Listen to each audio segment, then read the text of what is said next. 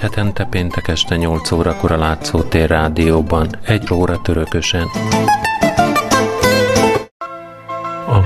Kvízkérdés következik. Elölről tűnik, hátulról vacok, össze-vissza befolyás. Mi az? A válaszokat a rádiókukaclátszótér.hu e-mail címre várom még egyszer a kérdés. Elölről tűnik, hátulról vacok, össze-vissza befolyás. Mi az?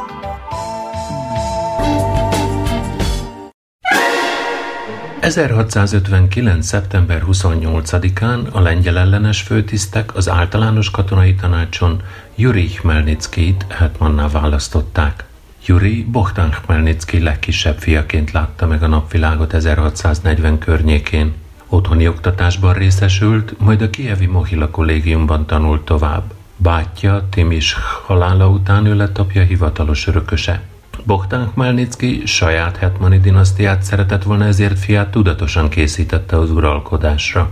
Tisztában volt viszont azzal is, hogy Juri fiatal kora miatt képtelen lesz úrán lenni a főtisztek a csarkodásán. Mint a legutóbbi törökösenben szó esett róla, Bohtan Khmelnytsky arra számított, hogy Ivan Vihovszki főírnok gyámsága alatt Juri majd felnő, megerősödik és méltó követője lesz apjának a hetmani székben. Vihovszkinak azonban nem sikerült megóvni a Bohdan Khmelnytsky örökségét, ezért Juri nagyon nehéz körülmények között kezdte el a hetmani tevékenységet.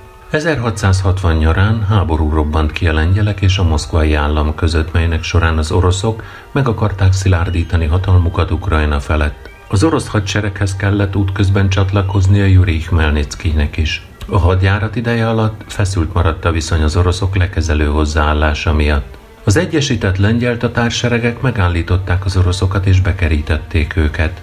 Az oroszoknak sikerült kitörni az ostrom gyűrűből, további sorsuk a 20 kilométerre várakozó Juri Khmelnytsky-től függött. A lengyelek, hogy megakadályozzák a két sereg egyesülését, felsorakoztak közéjük és tárgyalásokat ajánlottak a kozákoknak, amit a főtisztek elfogadtak. Az oroszok ezután megadták magukat, Juri Khmelnytsky pedig aláírta a lengyelekkel a Szlobodiscsei szerződést. A szerződés viszont az ukrán társadalom politikai szakadásához vezetett. 1663. januárjában Csihirinben Juri Khmelnytsky lemondott hetmani rangjáról, és Gedeon szerzetes néven Kolostorba vonult. Ezzel végérvényesen két részre szakadt az ukrán kozák állam. A lengyel fennhatóságot elismerő jobb parti Ukrajnára, és a moszkvai hatalom alatt élni akaró bal partira. Az ukrán állam mindkét részében külön autonóm hetmanátus jött létre a maguk választotta hetmannal az élen. Juri Khmelnytsky lemondása után a jobb parti Ukrajna hetmanjává sógorát, Pavlo Teterját választotta meg. Teterja nemes ember volt, képzett ember hírében állt. Harcolt a Bohdan Khmelnytsky vezette nemzeti felszabadító háborúban, jól házasodott, első felesége Vihovszki nővére, második pedig Olena Khmelnytsky lánya volt. Teterja az ukrán küldöttség tagjaként Moszkvában tárgyalt és kötött szerződéseket. 62-ben a lengyel király és a Szeim követeként, mint az ukrán ügyek jó ismerője Csihirinbe utazott, itt választották Hetman Khmelnytsky lemondása után. Pavlo Teterja sikertelenül próbálta megegyesíteni a két Ukrajnát. A balparti Ukrajna elleni sikertelen támadását követően a parti lakosság fellázadt Teterja ellen, aki előbb a lengyel királyságba, majd Törökországba menekült, ahol hat év múlva, 1671-ben a lengyel titkos rendőrség megmérgezte. Balparton a kozákság alsó és felső rétege között egyre feszültebb lett a viszony. A hetmani jogarért küzdők közül Iván Brihovecki a szegények barátjának mutatva magát populista és demagóg szólamainak köszönhetően óriási népszerűségre tett szert. Az oroszok ezt értékelték, és őt támogatták a hetmani jogarért folytatott harcban. Az általános katonai tanács meg is választotta balparti Ukrajna hetmanjává. Brihovecki hetmanként Moszkva barát politikát folytatott. Az orosz fővárosban nagy pompával fogadták, bojári címet adományoztak neki, és orosz herceglányt vett feleségül. A cári kormány képviselőivel aláírt előnytelen szerződés azonban nagy felháborodást váltott ki a nép körében, és aláásta Iván Brihovecki tekintélyét. Az 1660-as évek közepére a főtisztek és kozákok többsége rájött arra, hogy az ukránok számára a lengyel és az orosz szövetség is egyformán rossz. Az embereknek elegük lett az árulásból, a képmutatásból, a hazugságokból, az anarchiából, és olyan hetmanyra vágytak, aki képes újra egyesítve rendet teremteni a két ukrán hetmanátusban. 1665. október 10-én a Csihirinben megtartott főtisztek tanácsa Petro Doroshenkót választotta jobb part hetmanjává. Doroshenko 27-ben született régi kozák főtiszti családban. Nagyapja Mihály a lajstromozott kozákok hetmanja volt. Petro a Kievi Mohila kollégiumban tanult, beszélt latinul, lengyelül, jól ismerte a történelmet, kitűnő szónok hírében állt. Egyszerű kozákként kezdte pályafutását, majd Bogdan Khmelnytsky 57-ben kinevezte ezredesnek. Doroshenko hetmanként az ukrán földek függetlenségéért és területi egységéért küzdött. Mikor tudomására jutott, hogy a tárgyalóasztalhoz ültek egymással az oroszok és a lengyelek, elhatározta, hogy megakadályozza a békeszerződés aláírását. Háborút indított Lengyelország ellen, bár tisztában volt azzal, hogy egyedül képtelen lesz egyszerre két fronton harcolni. Nem is sikerült neki. A békeszerződés végül létrejött. Fehér Oroszország és jobbparti Ukrajna Lengyelország kötelékében maradt. Moszkva megtartotta a balpartot, és a cár ígéretet tett arra, hogy két éven belül átadja a lengyeleknek Kievet is. A zaporizsiai szics pedig közös ellenőrzés alá került. Ismét az ukránok megkérdezése nélkül döntöttek Ukrajnáról, ez pedig nagy felháborodást váltott ki a társadalmon belül. Doroshenko sem ismerte el a lengyel-orosz megállapodást, szövetségre lépett a tatárokkal, és 67 őszén megindult a lengyelek ellen. Az ukrán tatár csapatok körülzárták az ellenséget. A lengyel király már a megadás módján gondolkodott, amikor a tatárok, láss csodát, ismét cserben hagyták szövetségeseiket. A magára hagyott Doroshenko békeszerződést volt kénytelen kötni, amiben elfogadta a lengyel király fennhatóságát a jobb parti hetmanátus felett, visszaadta a lengyel nemesi birtokokat tulajdonosaiknak és engedélyezte hazatérésüket is. A moszkvai vajdák önkényeskedése ellen a balparton és Szlobodai Ukrajnában felkelés robbant ki Ivan Brihovecki hetman vezetésével 68 elején. Jobb part is hamarosan tudomást szerzett Brihovecki orosz ellenes felkeléséről. Doroshenko ekkor elérkezettnek látta az időt a két Ukrajna egyesítésére. 68 nyarán átkelt a Dnyeperen és balparti Ukrajna földjére lépett. Az általános katonai tanács Doroshenkót egész Ukrajna hetmanjává választotta. A hetmanátus helyreállításában azonban egyik nagy hatalom sem volt érdekelt. 74 elején a cári csapatok balparti kozákokkal kiegészülve átkeltek a Dnyeperen és márciusig elfoglalták a nagyobb városokat. Tíz jobb parti kozák ezred kimondta Ivan Samoilovics hetmannál választását a folyó mindkét partján. Doroshenko pár száz havasal földi zsoldosával, azaz szergyukjával Csihirinbe vonult vissza. A törökök ismét a jobb parti hetman segítségére siettek. A helyzetet csak fokozta, hogy mindhárom Ukrajna megszerzéséért küzdő nagyhatalom, Moszkva, Törökország és Lengyelország saját ukrán hetmannal rendelkezett. Az oroszokat Samoilovics, a törököket Doroshenko, a lengyeleket pedig Hanenko szolgálta.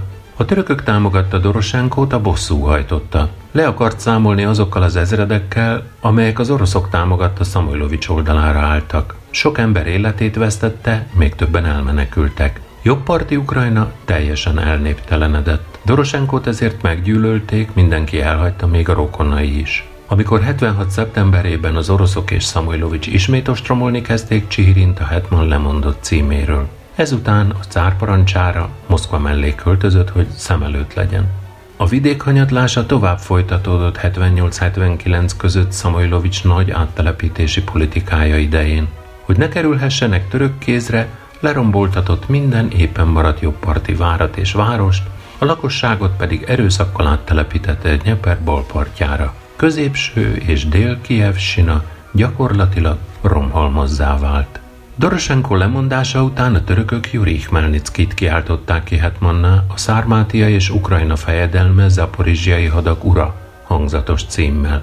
77 tavaszán Juri Khmelnicki megjelent Ukrajnában, a nép azonban ellenségesen fogadta. Augusztusban a törökök megkezdték a Csihirin elleni első hadjáratukat, aminek az orosz csapatok érkezése véget vetett. 78. júliusában az oszmánok másodszor is lerohanták a hetmanátus fővárosát, amelyet a kozákok két hónapon keresztül hősiesen védtek. Az orosz cár kivárt, a törökökre hagyva, hogy azok robbantsák fel Csihirint. A törökök földeltették egyenlővé Bogdan Khmelnycki és Petro Doroshenko kedves városát. Hadjáratuk azonban kudarccal zárult, a jobb partot nem tudták elfoglalni. A törökök meghagyták az ifjabb Khmelnyckit hetmani beosztásában, de a török pasa ellenőrzése alá helyezték, uralkodása viszont nem tartott sokáig. A törökök letartóztatták, megfojtották, majd a Kamjanec-Pogyilszki vár fokáról a Smotrics folyóba vetették. A moszkvai állam és az oszmán birodalom között feszülő konfliktus mindkét országot kifárasztotta, ezért tárgyalóasztalhoz ültek, és a megkötött Bakcsi-szarái békeszerződés értelmében Khmelnycki hetmanátusát Oroszország, Törökország és a lengyelek felosztották egymás között. A 60-as, 80-as években Bogdan Khmelnycki hetmanátusa nagy változásokon ment át. Vihovszki idején még köztársasági államigazgatási formával rendelkezett, vagyis a nép választotta meg saját vezetőit. A 70-es, 80-as évekre viszont a hatalmat egy gazdaságilag erős oligarchikus csoport kaparintotta meg. Az aporizsiai had, mint láthattuk, a 60-as évek végére egységes államból a balpart, jobbpart és zaporizsiai Szics laza államszövetségévé változott, vagy esett szét. A kegyetlen polgárháború és politikai szembenállás éveiben a balparti hetmanátus tudott csak talpon maradni, és a moszkvai állam önkormányzati joggal rendelkező részévé válni. Államigazgatása és igazságszolgáltatása a kozák főtisztek kezében összpontosult, akik az ukrán törvények szerint tevékenykedtek. A balparti hetmanátus megőrizte hadseregét, határait, pénzügyi rendszerét. A külpolitika, a hetman és főtisztek megválasztásának jóváhagyása kizárólagosan cári előjog volt. A balparti hetmanátusban a hatalmi piramis csúcsát a hetman foglalta el. Ő rendelkezett a legnagyobb katonai, végrehajtó, bírói és részben törvényhozó hatalommal. Az általános katonai tanács választotta meg posztjára a cár jóváhagyásával. Hatalmi jelképei a buzogány, a lófarkas zászló és a lobogó voltak. A hetman minden egyes tettével és cselekedetével védelmezte az ukrán államiságot, annak területi egységét, határainak sérthetetlenségét. Az ő feladata volt a stabilitás és jogrend megőrzése. Elősegítette az emberek életszínvonalának növekedését, gazdaságuk gyarapodását, őrködött a kozákok és más társadalmi rétegek jogain, kiváltságain. Sokat tette nemzeti oktatás, a könyvkiadás, a művészetek fejlődéséért. Kiállt a pravoszláv hit és egyház mellett. Más országokban büszkén képviselte hazáját, és megakadályozta a külföldi hatalmasságok beavatkozását a kozák állam belügyeibe. A nemzeti felszabadító háború gyökeresen megváltoztatta az ukrán társadalom szerkezetét. Eltűntek a lengyel pánok, a slachticsokkal és a katolikus papokkal együtt. Új társadalmi rétegek vették át a helyüket. Az ukrán társadalom azonban továbbra is rendi társadalom maradt. Kiváltságosokra, félig kiváltságosokra és előjog nélküliekre tagolódott. A kiváltságos társadalmi rendhez tartoztak a kozák főtisztek, az ő kezükben összpontosult a politikai hatalom ranggal járó szolgálati és magánbirtokkal rendelkeztek, idővel nagyon meggazdagodtak. Hamar összeolvadtak az ukrán pravoszláv nemességgel és a vezető pravoszláv papsággal, létrehozva ezzel az ukrán társadalom legelőkelőbb, legrátartibb rétegét. Kiváltságos helyzetben voltak még az egyszerű kozákok is. Katonai szolgálatot teljesítettek az állam javára, ezért mentesültek az adófizetés alól, de a hadifelszerelésükről maguknak kellett gondoskodniuk. Szabadon letelepedhettek a városokban és falvakban, saját földdel rendelkezhettek, de foglalkozhattak kézművességgel és kereskedelemmel is. Az ukrán társadalom életében fontos szerepet játszottak a papok. Az oktatás és az ukrán kultúra terjesztése volt a feladatuk. Sokat tettek a nemzeti azonosság tudat megőrzéséért. A templomokban a kozák hadsereg sikeréért imádkoztak. A félig kiváltságos városi lakosság 60-80%-a elkozákosodott. A nagyobb városok lakói kiharcolták maguknak a magdeburgi jogot, hogy saját önkormányzattal és bírósággal rendelkezzenek, hogy joguk legyen a kézművességgel és kereskedelemmel foglalkozni, hogy mezőt, kaszálót és erdőt is birtokolhassanak. Mindezért cserébe kötelesek voltak adót fizetni a kozák államnak. Az ukrán társadalom legnagyobb részét a parasság alkotta. Nekik nem voltak előjogaik. A nemzeti felszabadító háború következtében felszabadultak a jobbágyság terhe alól, személyileg szabadok lettek, szabad költözködési jogot kaptak, és beléphettek a kozák rendbe is. Gazdaságilag azonban hamar függő helyzetbe kerültek a kozák főtisztektől, ukrán nemesektől és pravoszláv kolostoroktól, ugyanis az ő földjeiken éltek, és a földhasználatért terményjáradék, pénzjáradék formájában adót fizettek, a kolostori földeken pedig heti egy-két nap urdolgára is jártak. Balpart összes földje a zaporizsiai had tulajdonába került, és a hetman rendelkezett vele. A kozákokat a parasztokkal együtt megillette az első foglalási joga, vagyis annyi szabad földet vehettek birtokba, amennyit meg tudtak művelni. Így az állam a parasztokkal és a kozákokkal a föld közös tulajdonosává vált. A parasztok szabad katonai falvakban éltek és sajátjukként bántak a földdel. Eladhatták, elajándékozhatták, örökül is hagyhatták, sőt, kölcsönt is vehettek fel rá. 1660-1680-at írunk ekkor. Széchenyi a hitelt 150 évvel később, 1830-ban írta. A kincstárnak, mint tulajdonosnak kötelesek voltak adót fizetni, és különféle szolgáltatásokat eleget tenni. A kozákoknak ilyen kötelezettségeik nem voltak, az ő földbirtoklásukat törvény szabályozta, a parasztokét pedig a szokásjog. A szántóföldek általában magántulajdonban voltak, a legelők, a rétek, az erdők pedig a falusi közösségek kollektív tulajdonában. Fokozatosan kialakult a főtiszti földtulajdonlás két formája, a ranggal járó szolgálati birtok és a magánbirtok. A ranggal járó birtokot bizonyos beosztás betöltésének idejére kapták a cártól vagy a hetmantól. Balparti Ukrajnában továbbra is megmaradt a kolostori birtok. A balparti hetmanátus gazdasági életének alapja a mezőgazdaság volt, elsősorban a búzatermesztés, de kertészkedéssel, konyhakertészettel, dohány, len és kendertermesztéssel is foglalkoztak. Az 1660-as évek utolsó harmadában egyre nagyobb jelentőségre tett szert az állattenyésztés, a jú, ló és szarvasmarhatartás. A mezőgazdaság fejlődését elősegítette a jobbágyrendszer megszüntetése és a szabad munkás kéz megjelenése a termelésben. A nemzeti felszabadító háború eredményeként már pravoszlávok is lehettek C-tagok. A kézműves mesterek egyre gyakrabban alkalmaztak bérmunkásokat, új termelési módszereket és munkaeszközöket. A textilgyártásban szétszórt manufaktúrák jöttek létre munkamegosztással. A salétronfőzdékben, bányákban, szeszfőzdékben, posztókészítésben pedig vízikerekeket kezdtek használni. A gazdasági élet fejlődése következtében fellendült a kereskedelem. Egyre szorosabb piaci viszonyok alakultak ki a balparti hetmanság, a szlobodai Ukrajna és Zaporizsia között. Az ukránok aktív külkereskedelmet folytattak Krimmel, Törökországgal, Fehér Oroszországgal, Moszkvával, a Dunamenti államokkal, a Kaukázusi régióval, Perzsiával. Legjelentősebb európai partnerük Poroszország volt. Ukrajna külföldre főleg búzát, szarvasmarhát, bőrárut, viaszt, dohány, salétromot, pálinkát és üveget szállított, onnan pedig szövetet, ruhaneműt, fegyvert, orvosságot, porcelán, kozmetikumokat, egzotikus árukat és bort hozott be. A hetmanok tudatosan szabályozták az exportot és az importot. Korlátozták például az értéktárgyak és a salétrom kivitelét az országból, és Lengyelországnak tilos volt búzát eladni. Az orosz cár nem nézte jó szemmel azt, hogy a kievi metropólia a konstantinápai pátriárkának van alárendelve, bár ez az alárendeltség az 1600-es évek második felére nagyon viszonylagos volt. Ukrajna teljes leigázása érdekében viszont a cári hatalom olyan egyházat szeretett volna, melyik teljes egészében Moszkva politikáját hirdeti. Az 1675-ben meghalt metropolita székében Moszkva megpróbálta saját emberét juttatni. Szerencsére ekkor ez nem sikerült, a függetlenség talaján álló ukrán pravoszláv papság ezt megakadályozta. Tíz év elteltével változott a helyzet. Az orosz pravoszláv egyházzal való egyesülés híve Gedeon világi nevén Sziatopol Csetvertinski herceg 85-ben Moszkvába utazott, ahol Joachim moszkvai pátriárka, Kiev, Halics és egész kis Oroszország, ahogy az oroszok nevezték Ukrajnát, metropolitájává szentelte. A következő évben az orosz diplomáciának sikerült elérnie azt, hogy a konstantinápolyi pátriárka átengedte a kievi metropóliát a moszkvai pátriárka egyházi fennhatósága alá.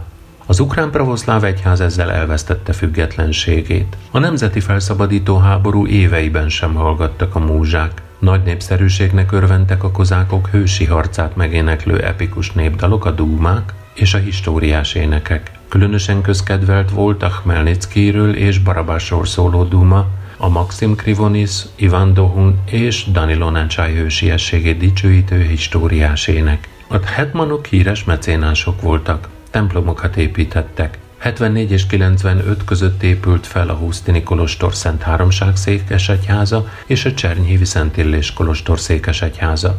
1689-ben rakták le a Harkivi Mária oltalma székesegyház alapját. A lengyel nemesi elnyomás elől menekülő ukrajnai parasztok és kozákok már az 1500-es évek második felében megkezdték a szlobodai Ukrajna benépesítését. Az 1660-as években kirobbanó polgárháború menekült áradatot indított el szlobodai Ukrajna irányába. Az új hazára lelt emberek sok falut és várost alapítottak a folyók mentén. 1654-ben 64 település volt ezen a vidéken, a század végére már 232, és a lakosság 250 ezer fős volt. A népesség 80%-a ukrán nemzetiségűnek vallotta magát. Az oroszok minden lehetséges eszközzel támogatták a telepeseket. Felmentették őket az adófizetés alól. A betelepülők olyan településeken, szlobodákban éltek, melynek lakóit felmentették az adófizetés alól, és hűségeskedtek a cárnak.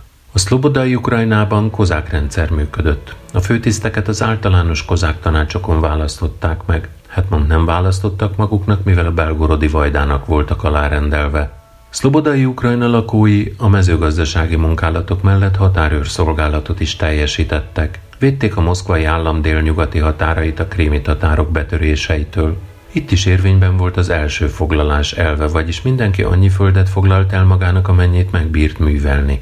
Egy idő után a cári kormány megelégelte a nagy szabadságot, és maga jelölte ki a telepesek számára a megművelhető területeket. Az erdők, rétek, folyók, tavak itt is közös tulajdonban maradtak. Sokan nem szívesen vettek birtokba új földeket, mivel a tulajdonjog automatikusan katonai szolgálattal is járt. A parasztok inkább az ezredesek és századosok uradalmaiban telepettek le, ott nem kellett katonáskodni. A földhasználatért viszont adót fizettek, és megművelték a tulajdonos szántóföldjét is, vagyis megkezdődött a visszajobbágyosodásuk. Az 1600-as évek második felében az ezredesek és századosok fokozatosan földesurakká váltak. Az ukrán kozák állam létrejöttét követően a zaporizsiai Szics a hetman joghatósága alá került, bár megőrizte viszonylagos autonómiáját. Az alsó nyepervidéki kozákok megpróbáltak önálló politikai szerepet játszani az ország életében, ami a hetmani hatalom meggyengüléséhez és a hetmanátus belső destabilizációjához vezetett. Bohtán Khmelnytsky halála után a Szics gyakorlatilag kivált az zaporizsiai hadból és csak formálisan kötődött hozzá önálló külésbel politikát folytatott, de ezt gyakran nem egyezett a hivatalos állásponttal. A hetman és a zaporizsiai kozákok közötti ellentétek a cári kormánynak kedveztek. A zaporizsiai Szics előbb Moszkva és a lengyelek közös ellenőrzése alá került, az 1686-ban aláírt szerződés pedig kizárólag az orosz cár fennhatósága alá helyezte. Ettől kezdve tilos volt kapcsolatot tartani a Lengyelországgal és a Krími kánsággal. Az aporizsiai földeken pedig erődítmények épültek, ahonnan moszkvai helyőrség figyelte a kozákok minden lépését. Az alsó nyepervidéki kozákok Kosba szerveződtek, amit zaporizsiai Szicsnek neveztek. A Kos élén a közösség által megválasztott Kos atamán állt. A Szicsen belül katonai közigazgatási egységek kurinyok alakultak, választott kuriny atamánokkal.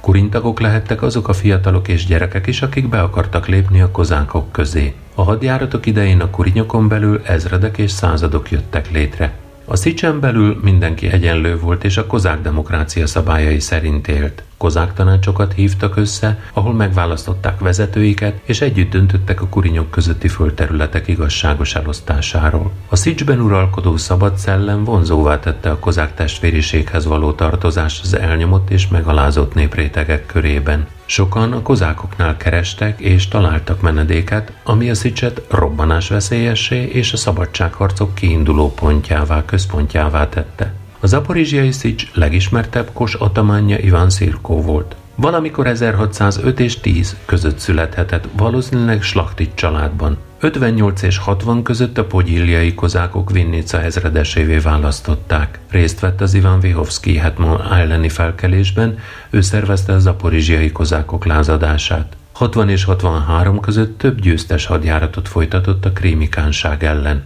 A zaporizsiai Szicsben 63 és 80 között 20-szor választották meg Kos Atamánná. 64-ben csatlakozott a moszkvai csapatok jobb parti portjájához, amelynek célja Pavlo Teterja Hetman eltávolítása volt. Egy ideig támogatta Petro Doroshenko harcát Ukrajna egyesítéséért, a török protektorátus elfogadása után azonban szembefordult vele. 67-ben Harkivi ezredesként legyőztek kafa alatt a tatárokat, és kiszabadította onnan az ott raboskodó 2000 foglyot. 70-ben ismét Kos Atamanná választották, majd 71. októberében hűségeskedtett a lengyeleknek, Krím ellenes szövetségre lépett velük, lerohanta és felégette Ocsakov török erődöt. 72-ben maga is harcba szállt a hetmani buzogányért, de elfogták és átadták a cári hatalomnak. Szirkót ezután elítélték és Szibériába száműzték. Ugyanebben az évben, 72 tavaszán, Ukrajna ellen megindult egy 300 ezer fős török hadsereg. Az oszmánok ekkor már nem csak az ukrán területeket fenyegették, hanem komoly veszélybe került Lengyelország és Moszkva is. Hirtelen ismét szükség lett Iván Szirkóra, akit szibériai számüzetéséből visszahívtak. 73. júniusában a Szicsbe ment, ahol hozzálátott az ellenállás szervezéséhez. Ezután lerohanta Aszlamot, majd újra felégette a Csakovot. A kor szokásai szerint negyedik Mehmed török szultán levelet intézett a kozákokhoz, amelyben behódolást követelt, és a harc nélküli megadás fejében kíméletes bánásmódot ígért. Szintén a kor szokása szerint levelében felsorolta az őt megillető keletiesen nagyzoló címeket is. Én, a szultán, a tündöklő porta ura, Muhammed fia, a nap és hold fivére, Isten unokája és földi helytartója, a makedón, babilóniai, jeruzsálemi királyságok, nagy és kis Egyiptom ura, a királyok feletti király, uralkodó az uralkodók felett, példátlan lovag, senki által le nem győzött harcos, az életfájának birtokosa, Jézus Krisztus sírjának megingathatatlan őre, magának Istennek bizalmasa, a muzulmánok reménysége és vigasza, a keresztények megfél megfélemlítője és nagy védelmezője, megparancsolom nektek zaporizsiai kozákok, hogy önként mindenfajta ellenállás nélkül adjátok meg magatokat, és engem a ti támadásaitokkal nem merjetek nyugtalanítani. Törökország szultánja, negyedik Muhammed. A kozákok rendkívül goromba hangú üzenettel válaszoltak, amelyben akkurátusan kitértek a szultán minden egyes címére. Te török sátán, az átkozott ördög testvére és rablótársa, magának Lucifernek titkára. Az ördögbe is, hát milyen lovag vagy te? Nem vagy jó arra, hogy keresztények uralkodója légy, a seregettől nem félünk, szárazföldön és vízen megütközünk veled. Te babilóniai szakács, makedóniai kerékbetörő, jeruzsálemi serfőző, a nagy és kis Egyiptom disznópásztora, örmény disznó, tatár tegez, kamenyecki hóhér, pogyilszki gonosztevő, a világ és alvilág bohóca, magának a viperának unokája, te disznópofa, te hentes kutyája, te kereszteletlen tökfej. No, imígyen szólnak hozzád a zaporizsiaiak. Még a keresztények disznejei sem fogod terelgetni. Most befejezzük. Mivel a dátumot nem tudjuk, kalendáriumunk nincs, a hold az égen, az év az évkönyvben, a nap meg ugyanaz, mint nálatok. Aláírok, Iván Szirkó ezredatamán és az egész zaporizsiai sereg. A levél több irodalmi, illetve képzőművészeti alkotást is ihletett. Legismertebb Ilya Repin az aporizsiai kozákok levelet írnak a török szultánnak című festménye, de megemlítést nyer Ilf Petrov 12 székében is. 75 telén a törökök hirtelen rátámadtak a szicsre, de a kozákok visszaverték őket. Szirko a krémikánság ellen indult, lerombolta Bakhcsiszarajt, a Kán pedig megfutamította.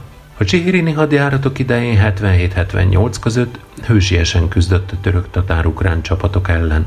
Utolsó hadjáratát 79-ben vezette, 80 nyarán halt meg a Hrusivkai tanyáján. Az aporizsiai Szics gazdasági élete nem sokat változott az évek során. A mezőket, tavakat, folyókat minden esztendőben felosztották a kurinyok között, ahol vadászattal, halászattal, méhészkedéssel foglalkoztak.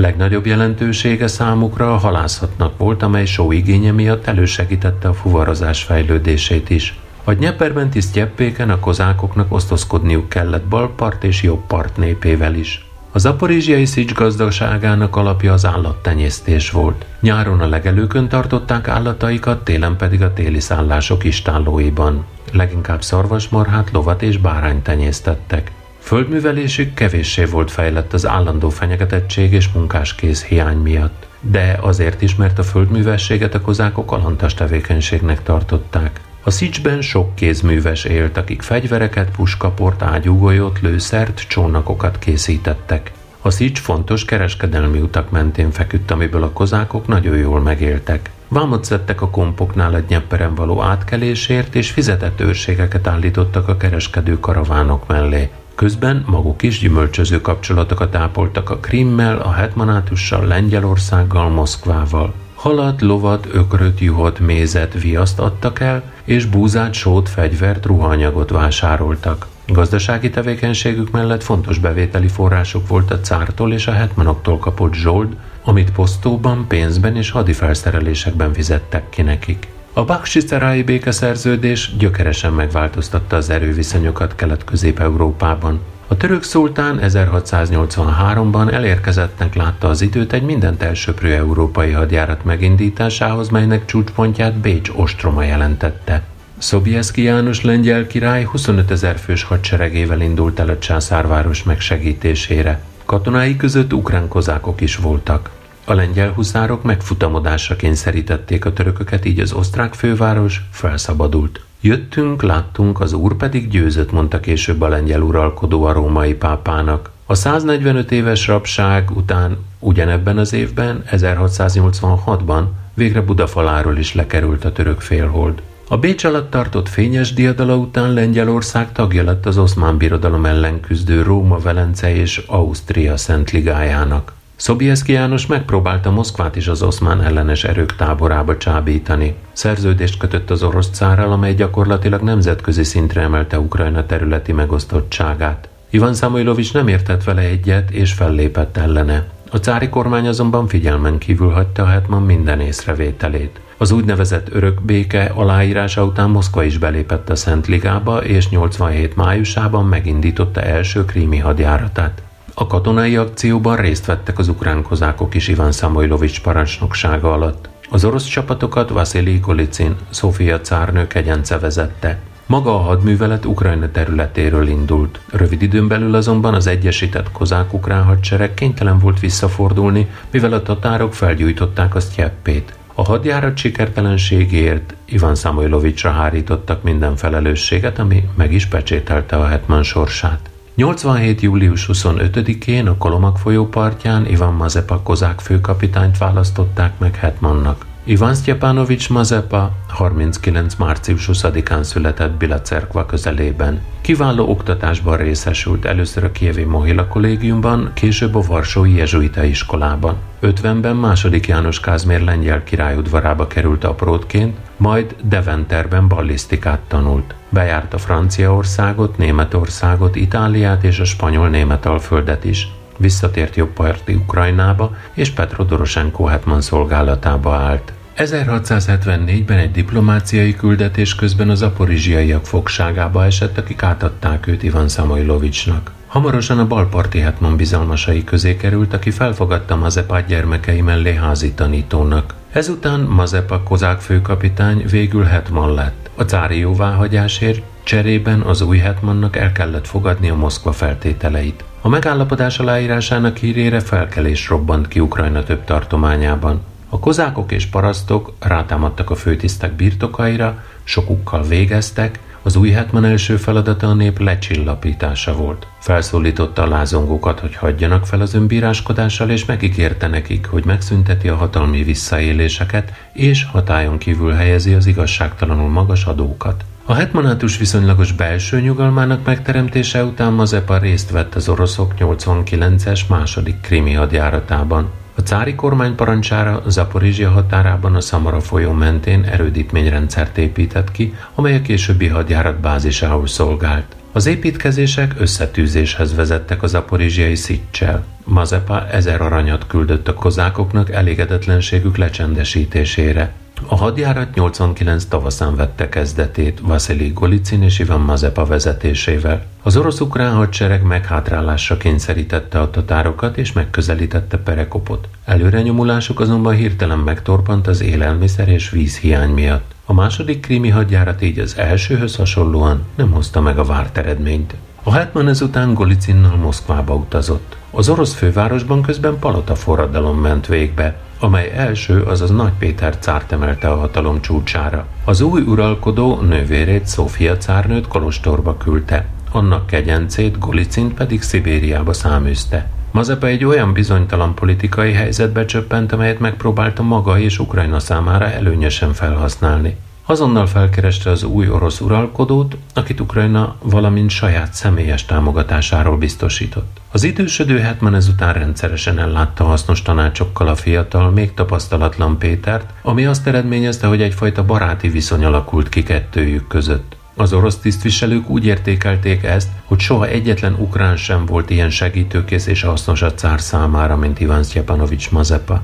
A hetman hűséggel szolgálta az ifjú cárt, első Péter pedig joggal viszonyult teljes bizalommal alatt valójához. Birtokokkal, drága ajándékokkal és kitüntetésekkel halmozta el. Mazepa nem feledkezett meg a saját meggazdagodásáról sem. Palotákat vásárolt Moszkvában, befolyásos moszkvai bojárokkal barátkozott, kozák főtisztjeit pedig orosz címekhez és rangokhoz juttatta. A kozák ezredek 1690 és 94 között részt vettek Moszkva török ellenes hadjáratában, amely Nyeper alsó szakasza és Ocsakov megszerzéséért zajlott. 1692-ben a Szicsben felkelés robbant ki tatár támogatással Mazepa ellen, élén a hetmannál kikiáltott Petrikkel. A lázongók 92-93-ban több sikertelen hadjáratot folytattak a balpart ellen. Mivel a helyi lakosság nem támogatta őket, krími szövetségeseik pedig elsősorban rablással és fogolyszedéssel voltak elfoglalva, ezért a felkelés lényegében hanvában halt. Első Péter nem csak bölcs uralkodó, hanem kiváló hadvezér és stratéga is volt egyben. Világosan látta, hogy a Krímfélsziget megszerzéséhez a Fekete-tenger északi partvidékének elfoglalásán keresztül vezet az út. Az 1690-es évek közepén kidolgozta egy Törökország elleni háború haditervét, amely az előrenyomulás egyszerre két fronton irányozta elő. A Don folyó torkolatánál Azov elfoglalásával, valamint a Dnieper torkolatánál. Első azovi hadjárata 1695-ben sikertelennek bizonyult. Az orosz flotta hiánya miatt Péter nem tudta megszerezni Azovot. Mazepa ezzel szemben eredményesebb volt, hisz két erődöt is elfoglalt. Közben a tatárok Petrikkel 96-ban visszatértek a hetmanátusba, de az ukránok megállították és visszafordulásra kényszerítették őket. Petrik ezután a déli Bug és Dnieper között elterülő Káni, Ukrajna hetmanja lett, amely elismerte Krim fennhatóságát. 96-ban került sor első Péter második azovi hadjáratára, amely Azov elfoglalásával végződött. Végre megnyílt az út Oroszország előtt a Fekete-tenger felé. Ocsakovot viszont továbbra sem sikerült megszerezni. Az oszmán birodalom Európa feletti uralmának napjai meg voltak számlálva. A Szent Liga és Törökország 99. január 20-án aláírta az osztrák-oszmán háborút lezáró karlócai békeszerződést. Ebben a törökök átengedték az osztrákoknak Magyarország nagy részét, Erdélyt és Szlavóniát. Az oszmán megszállás alatt leve Pogyilja Lengyelországhoz került, akiknek cserében ki kellett üríteniük a megszállt moldovai területeket. Dalmácia nagy részét és a Peloponnészos félszigeti Moreát a Velencei köztársaság vette birtokba. 1700. július 30-án Oroszország 30 esztendőre megkapta Azovot és az Azovi tenger partvidékét. A szerződő felek megegyeztek abban, hogy nem építenek várakat a krímikánság és a hetmanátus határán. A kozákok jogot kaptak a tengeren való halászathoz. 96-ban a Csortomiliki Szicsel szemben első Péter parancsára végvárat emeltek, ahonnan nem csak a törököket tartották sabban, hanem a kozákokat is. Ivan Mazepa kezdetben jó kapcsolatokat ápolt Moszkvával, jelentéseket küldött első Péternek az aporizsiai Szics körül tapasztalható népmozgásokról, elfolytott minden hatalom ellenes megmozdulást, részt vett a hetmanátus határaitól távol zajló orosz hadjáratokban. Az ukránok tartották el a kozák állam területén állomásozó cári csapatokat is. 20 éves ténykedése alatt Mazepa erős hetmani hatalmat épített ki. Meggyőződése volt, hogy csak tekintélyt parancsoló uralkodónak lehet nemzetközileg elismert állama. A kozák főtisztekre és az ukrán slakticsokra támaszkodott. Kiváltságos társadalmi réteggé, hazafias érzelmű ukrán arisztokráciává kívánta változtatni őket. Támogatta a lófarkas buzogányos bajtársak társaságának tevékenységét, létrehozta a jelvényes bajtársak közösségét. Támogatta a fiatal arisztokraták továbbtanulását a Kievi Mohila Akadémián és az európai egyetemeken. Mazepa elősegítette a főtiszti és kolostori földbirtokok növekedését. Hetmansága idején a kozák tisztek, az egyház és a kereskedők tulajdonába parasztok ezrei kerültek. Ő maga is gazdag földes úrnak számított. Ukrajnában százezer, Oroszországban pedig húszezer parasztja volt. Összeírás rendelt el a kozákok körében, ezzel gyakorlatilag lehetetlenné tette más társadalmi rétegek kozákká válását. A kozákokat 98-ban két részre osztotta, hadrafoghatókra és kisegítőkre. A hadrafoghatók meg tudták vásárolni katonai felszerelésüket, a kisegítők viszont nem és kötelesek voltak a hadrafoghatók gazdaságaiban dolgozni. A társadalmi egyensúly megőrzése érdekében 91-ben engedélyezte a parasztoknak azt, hogy panaszt tehessenek uraikra. Ennek eredményeként arra kötelezte az ezredeseket, hogy akadályozzák meg a túlzott kizsákmányolást, az urdolgát pedig heti két napban határozta meg. Mazepa államalkotói munkásságában jelentős szerepet játszott kulturális és oktatási tevékenysége. Támogatta az iskolákat, a könyvnyomtatást, a tudományt, így akarta Ukrajnát európai állammá tenni. Hetmansága idején saját pénzén személyes felügyelete alatt épült fel 12 templom. Számos, még a kievírus idejéből származó székesegyházat renováltatott. Nem véletlenül nevezték el a kor építészeti stílusát Mazepa baroknak. Teljesen megújult Kiev. Új épületbe költözött a kievi Mohila kollégium. Felépült a testvériségi kolostor vízkereszt székesegyháza és a Szófia székesegyház harangtornya. Új fallal vették körül a kievi barlangkolostort. Mazepa nagyon művelt ember volt. Az akkori Ukrajnában övé volt az egyik leggazdagabb könyvtár. Sokat tett az oktatásért. 1701-ben az ő kezdeményezésére emelték a Kievi Mohila kollégiumot akadémiai szintre. 1700-ban pedig megalapította a Csernyhévi kollégiumot. Petro Doroshenko lemondása után jobb parton gyakorlatilag megszűnt a hetmanátus. Az 1683-as Bécsi győzelem után a lengyelek elhatározták, hogy helyreállítják itt a kozák ezredeket, szükségük volt ugyanis a kozákok segítségére a törökök elleni harc tovább folytatásához, az ukrán területek visszaszerzéséhez és újrahasznosításához. Egy jól működő kozák hadsereg pedig elképzelhetetlen volt jól bejáratott kozák önkormányzat és biztos gazdasági áttér nélkül.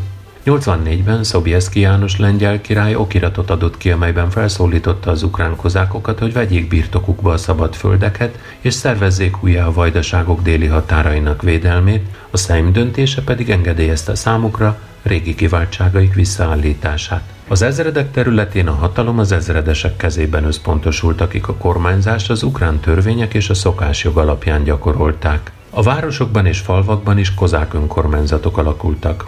A kozák közigazgatást a kinevezett hetman vezette, akit a király bízott meg ezzel a feladattal. Az új kozák ezredek katonái bátran harcoltak a lengyel-török háború frontjain, amiért a király bőségesen megjutalmazta őket. A lengyel nemesség rossz szemmel nézte a kozákok megerősödését, de míg tartott a háború, nem tudtak tenni semmit ellene. 1699-ben a lengyelek és az oszmán birodalom megkötötték a karlócai békét, így a kozákokra nem volt többé szükség. A Szeim úgy határozott, hogy a kozák ezredeket fel kell számolni. Utasították erre a kinevezett hetmant és az ezredeseket, de az utóbbiak megtagadták a parancs végrehajtását, fellázadtak a lengyel elnyomás ellen. A felkelést Szemen Pali vezette. Egyik beszédében így fogalmazta meg a kozákok végső célját. Én egy szabad Ukrajnában telepettem le valamikor. A lengyeleknek semmi köze ehhez a tartományhoz. Az ukrán nép és törvényesen megválasztott hetmanjának egyedüli joga rendelkezni saját hazája felett. Szemenpali a 40-es évek elején született kozák családban. A kievi Mohila kollégiumban tanult, majd a Nyezsini ezred kozákja lett. Az 1670-es évek végén a zaporizsiai Szicsbe ment, ahol nagy tekintélyre tett szert. Petro Doroshenkónál szolgált, ott volt Bécs ostrománál, Szobjeszki János Bécsi Daliának nevezte. Pali a hadjárat befejezése után jobb parti Ukrajnában telepedett le. Meggátolta a lengyelek robotoltató gazdaságainak helyreállítását. Ez az érdekellentét nyílt ukrán-lengyel szembenálláshoz vezetett, amiben az oroszok nem álltak ki az ukránok mellett. Pali 89-ben legényeivel megtámadta Nemirovot, a kormány Hűhriskó kinevezett már rezidenciáját. A várost azonban nem tudta elfoglalni. Elfogták, majd a Magdeburgi várba zárták. Egy évvel később a kozákok kiszabadították szeretett vezérüket, a kozákok, akik szabadságukat és életüket köszönhették neki, értékes lengyel foglyokat ejtettek, hogy csere útján kiszabadíthassák Palit, de egyáltalán nem jártak szerencsével. Mivel a lengyel kormány kérésére a cár és a kinevezett hetman parancsba adta a lengyel foglyok szabadon bocsátását. A sikertelenség után a kozákok cselhez folyamodtak. Felállítottak egy több ökrös szekérből álló kereskedő karavánt. Telerakták mindennel, amiük volt, és elrejtettek oda 300 kozákot teljes fegyverzetben, majd megindultak Magdeburg felé. Éjszaka érkeztek a városba. Az ökröket kihajtották a várostól bérelt legelőre, amiért busás fizetséget ígértek. Az éjleple alatt a kozákok előbújtak rejtekükről és odalopoztak a magdeburgi erődhöz. Csendben eltették lábalól az őröket, kiszabadították a férfit, utána négy könnyű ágyúval kiosontak a városból. Holmiukat hátrahagyták, mintha a bőrök alatt emberek aludnának. A városvezetések későn fedezte fel a turpisságot, amikor a kozákok már árkombokron túl voltak. Palik ezután visszatért Fasztyivba. Jablonszki koronahetman megpróbálta elfogni Palit, de Fasztyiv polgárai ezredesük védelmére keltek. A város sikertelen ostroma után a lengyelek visszavonultak. Pali kozákjai pedig elfoglalták gyakorlatilag az egész jobb partot, és elűzték onnan a slakta képviselőit. 1702-ben a felkelés nemzeti felszabadító jelleget öltött. Novemberben megszerezték Bilacerkvát a felkelők, majd Nemirovot. A király ekkor büntetőosztagot küldött jobbparti Ukrajnába. A nemzetközi helyzet sem kedvezett Szemenpali szabadságharcának. 1700-ban kezdődött ugyanis az északi háború Oroszország és Védország között a balti tenger birtoklásáért. A lengyel politikai jelet két részre szakadt. Az egyik Svédországot támogatta, a másik pedig Oroszországot. A felkelők érdeke a Svéd Szövetség lett volna, de ők inkább Moszkvában és Balpart hetmanjában bíztak. Pali még a felkelés kitörése előtt azzal a javaslattal fordult hozzájuk, hogy egyesítsék jobbparti Ukrajnát a balparti hetmanátussal. 1704-ben Oroszország és Lengyelország Narva alatt megállapodott egymással a svédek elleni közös harcról. Májusban Mazepa első Péter parancsára átkelt a Dnyeper jobb partjára, és rövid időn belül vérbe folytotta a felkelést. Szemenpalit elfogták, majd Szibériába száműzték. A jobb part így Ivan Mazepa felhatósága alá került, aki így gyakorlatilag egyesítette egész Ukrajnát. A Hetman kiegyensúlyozott politikát folytatott a visszacsatolt területeken. 1707-ben gyökeresen megváltozott a geopolitikai helyzet. 12. Károly svéd király lerohanta Lengyelországot és több vereséget mért második erős Ágost hadseregére. Első Péter válaszút elé került. Vagy szentesíti jobb part Oroszországhoz kerülését és ezzel kivivi a lengyelek ellen szemvét, vagy a lengyelek joghatósága alatt hagyja a Dnyeperen túli területeket, de nem feledkezik meg az ottani orosz barát erők támogatásáról sem. Péter az utóbbi változat mellett döntött, hiszen szüksége volt a lengyel szövetségesre. Mazepa ekkor szembefordult koronás moszkvai barátjával. Szövetségre lépett a svéd királlyal. Úgy gondolta, hogy így könnyebben felszabadíthatja mindkét Ukrajnát az idegen elnyomás alól. A svéd-ukrán csapatok azonban 1709-ben vereséget szenvedtek Poltava alatt, így a Hetman terveiből nem lett semmi. Mazepa orosz ellenes felkelésének leverése után Szemen Pali visszatérhetett szibériai száműzetéséből, egy év múlva azonban hirtelen meghalt. A lengyel Szejm döntése értelmében a kozák ezredeket végképp felszámolták. A lengyelek ezzel végérvényesen megvetették lábukat a jobb parton, és hozzáláttak az elnéptelenedett vidék újjáélesztéséhez. A kozákok ebben azonban már nem vettek részt. Első Péter és Mazepa kapcsolatában a fordulópontot az északi háború jelentette, amely 1700 és 1721 között zajlott Oroszország és Svédország között a balti tenger feletti uralomért. A kezdeti kudarcok hatására a cár intenzív modernizációba kezdett a hadsereg, a kormányzat és a társadalom területén. Minden eddiginél nagyobb fokú centralizációt tűzött ki célul, ami veszélybe sodorta a hetmanátus autonómiáját. A háború során az oroszok soha nem látott követelésekkel álltak elő. Elvárták a hetmantól, hogy kozákjai kizárólagosan Moszkva érdekei szerint cselekedjenek – ahelyett, hogy saját országok területén küzdöttek volna, a hetmanátus ellenségeivel távoli országok területén harcoltak idegen érdekekért. Ezen összecsapások során egyértelművé vált, hogy a kozákság nem sok eséllyel nézhet szembe a modern hivatásos európai hadseregekkel. Közel 40 ezeren harcoltak az északi háború különböző frontjain, és emberveszteségük elérte a 60-70 százalékot. 1705-ben első Péter orosz és német katonatiszteket nevezett ki az ukrán ezredek élére, akik lenézték az ukránokat és ágyú töltelékként kezelték őket. Az Ukrajna területén állomásozó nagy számú orosz haderő pedig hódítóként viselkedett a helyi lakossággal szemben. Legnagyobb csapásként mégis az a hír érintett mindenkit, miszerint első Péter a hagyományosan kozák alakulatokat az európai hadsereg modellnek megfelelően akarta újjá szervezni, a jellegzetesen ukrán önkormányzatot pedig az orosz vajdák hatáskörébe kívánta vonni. A kozák főtisztek és a hetman számára megbocsáthatatlan bűnnek számított a régi tradíciók megsértése. Mazepa belátta, hogy a továbbiakban nem képes összeegyeztetni saját és hazája érdekeit a cáréval. Sokként érte továbbá az is, amikor az uralkodó kivonta Mazepa közvetlen irányítása alól az aporizsiai hadat. A svéd csapatok 1707-ben megindították támadásukat. Ukrajna a svéd betöréstől való fenyegetettség reális közelségébe került, ezért a hetman segítségért fordult a cárhoz.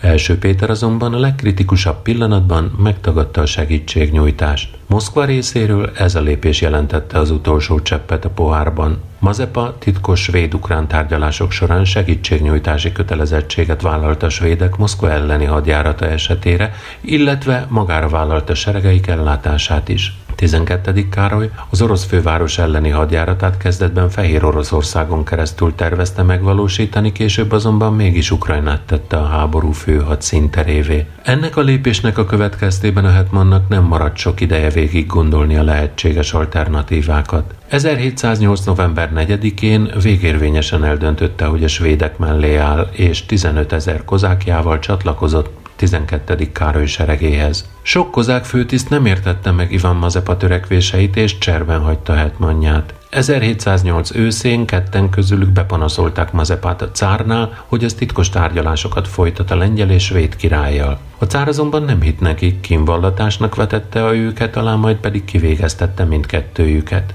Egyikőjük, Kocsubej különben azért is gyűlölte Mazepát, mert az idősödő özvegyhatman beleszeretett és elcsábította Kocsubej Matriona nevű lányát, aki különben Mazepa keresztlánya volt. Ivan Mazepa árulására azonban hamar fény derült. Első Péter parancsára mintegy 6000 kozákot, férfiakat, nőket, gyerekeket lemészároltak. A mészárlásnak és az orosz terror hullámnak gyorsan híre ment. Mazepa lehetséges támogatói ezek után hamar lemondtak a Hetmanhoz való csatlakozásról. Első Péter pedig arra utasította a főtisztek tanácsát, hogy nevezzenek ki új Hetmant. Májusban első Péter parancsára az orosz erők lerohanták a Szicset és kivégeztek minden elfogott zaporizsiai kozákot. Amúgy a svéd szövetség sem volt túl hasznos Ukrajna számára, mert az éhező és rongyos svéd katonák gyilkosságokkal tudták csak kikényszeríteni, hogy a parasztok a megmaradt élelmiszerkészleteiket, amiket az oroszok még nem pusztítottak el, átadják nekik. Ennek következtében a fehér orosz és ukrán vidékeken svéd ellenes felkelésekre került sor. A svéd-ukrán csapatok közben megközelítették Poltavát és felszólították az ott állomásozó orosz kozák helyőrséget, hogy adja meg magát. A védők azonban megtagadták a fegyverletételt. A város ostroma ezután három hónapig tartott. Közben megérkezett Poltava alá első Péter.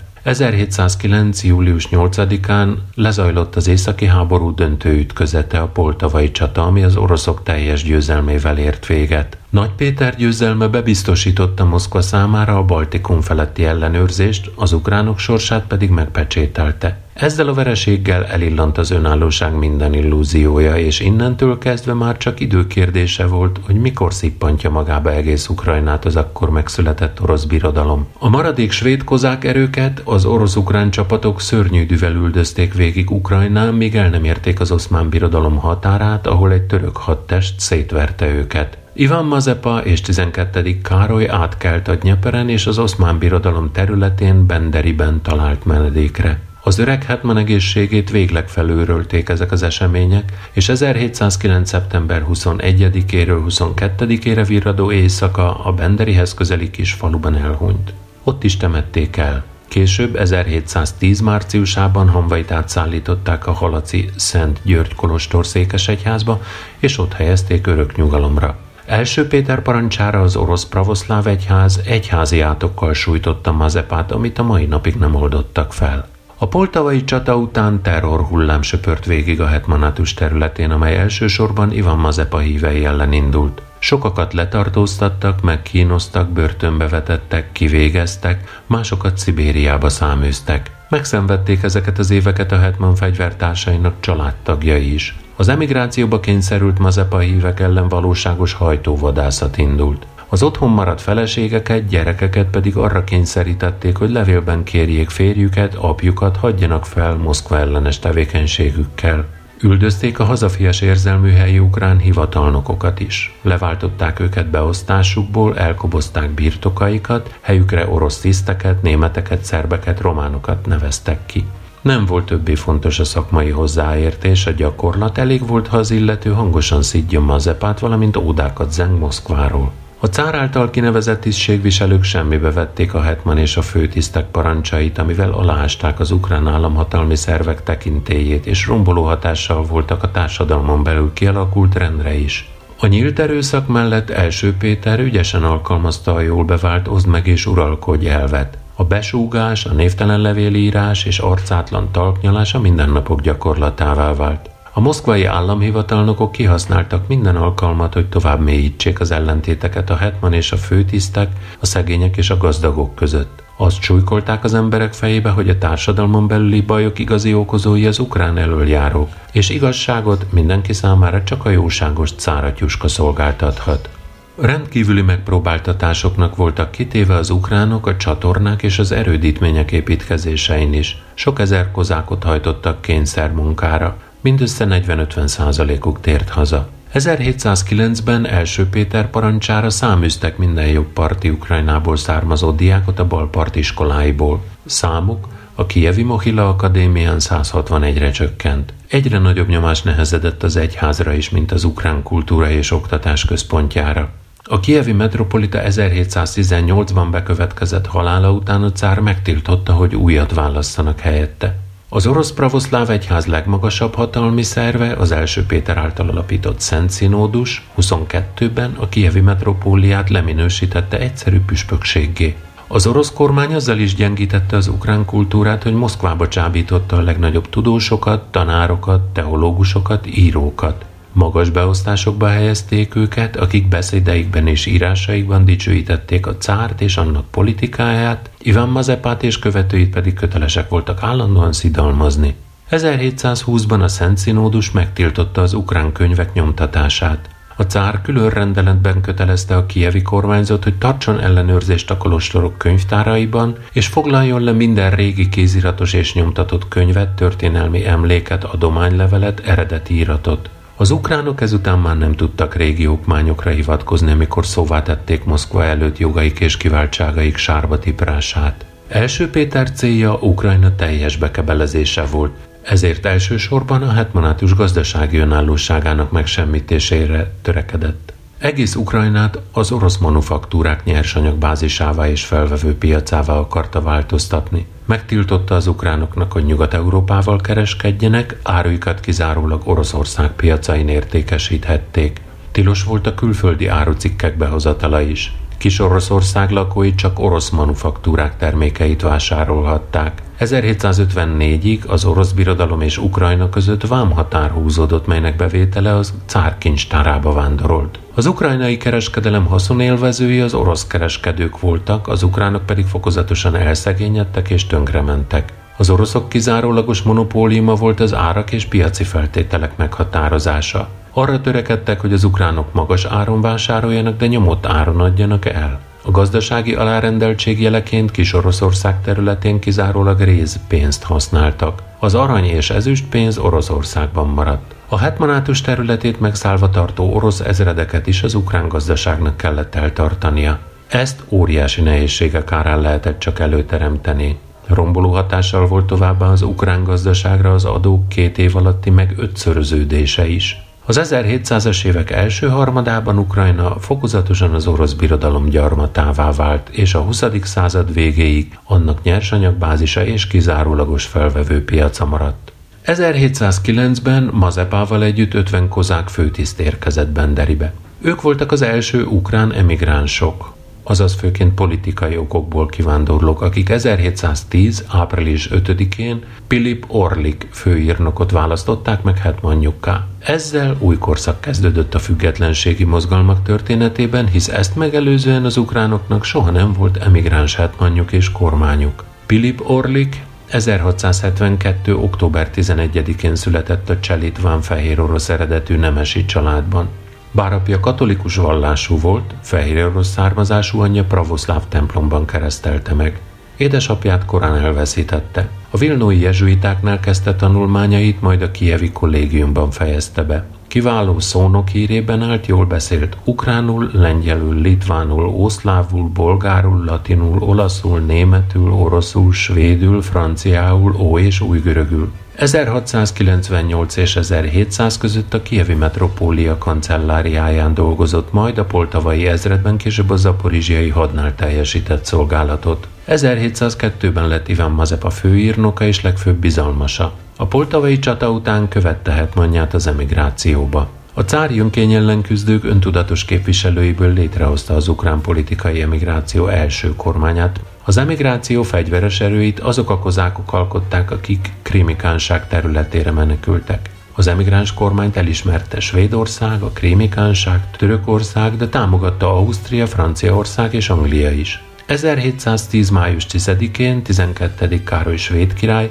jóvá hagyta Pilip Orlik hetmanná választását és új szövetségi szerződést kötött vele. A megállapodás garantálta Ukrajna önállóságát és függetlenségét, valamint kötelezte a svéd királyt, hogy nyújtson segítséget az ukránoknak szabadságharcukhoz. 1710. április 5-én a főtisztek tanácsa a hetman megválasztása mellett elfogadta az aporizsiai had törvényét, szabadságjogainak felsorolását, amit Orlik alkotmányának is neveznek. Filip Orlik alkotmánya megállapodás volt a hetman és népe között a hatalom gyakorlásának feltételeiről, a kölcsönös jogokról és kötelességekről. Először történt meg, hogy az újonnan megválasztott hetman nem a protektor állammal kötött szerződést, hanem országa állampolgáraival.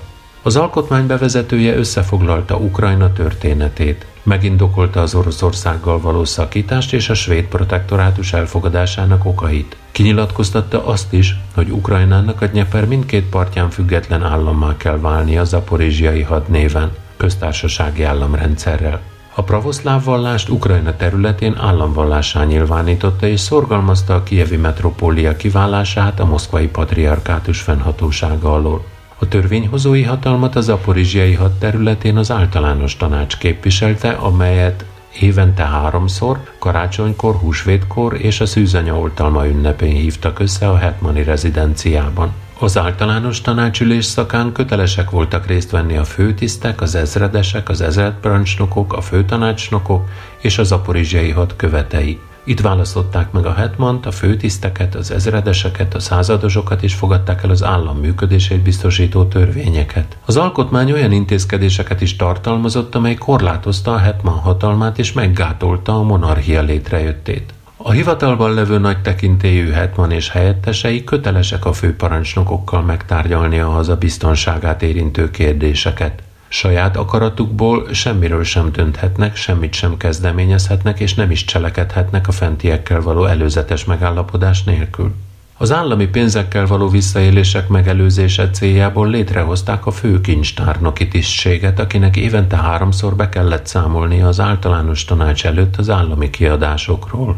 A bírói hatalmat az alkotmány az általános hadbíróságra bízta és függetlenítette a többi hatalmi ágtól – Megtiltotta a hetmannak, hogy önállóan ítélkezzen a törvénysértő hivatalnokok felett. Kötelességévé tette viszont az egyszerű kozákok védelmét a főtisztek önkényeskedésével szemben. Az alkotmány foglalkozott a zaporizsiai kozákokkal is. Biztosította jogaikat, kiváltságaikat és szavatolta különleges helyzetüket a társadalomban.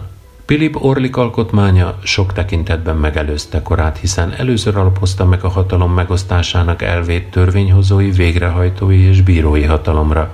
Előirányozta az állami tisztségek választhatóságát, ami a mai demokratikus államok alapvető ismertetőjele. Filip Orlik egész életét Ukrajna felszabadításának és egy orosz ellenes koalíció létrehozásának szentelte.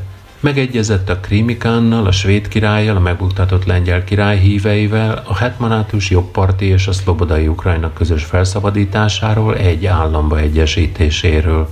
Később a koalícióhoz csatlakozott Törökország is, és 1710. november 20-án hadat üzent Oroszországnak. 11 elején Orlik 5000 zaporizsiai kozák és 30 ezer krími tatár élén portjára indult jobbparti Ukrajnába, és csatlakozott hozzá 11 ezer jobbparti kozák is. Mikor híre jött az orosz csapatok közeledésének, a tatár horda ismét hirtelen hátat fordított ukrán szövetségeseinek és szabadrablásba kezdett. A helybéli kozákok is elhagyták a hetmant, hogy megvédjék szeretteiket. Orlik így magára maradt, felhagyott a hadjárat további folytatásával és visszatért Benderibe.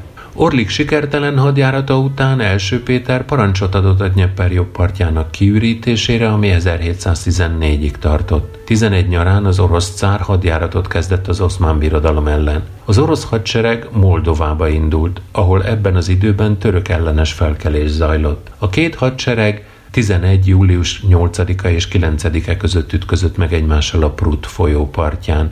Első Péter a csatát elvesztette, ezért kénytelen volt megkötni a pruti békét, amely kötelezte Oroszországot, hogy adja át Azovot a törökköknek és rombolja le nemrég felépített erődítményeit Zaporizsiában, és felszólította Oroszországot, hogy ne avatkozzon többé a lengyelek belügyeibe, továbbá mondjon le a török protektorátus alá tartozó ukrán területekről.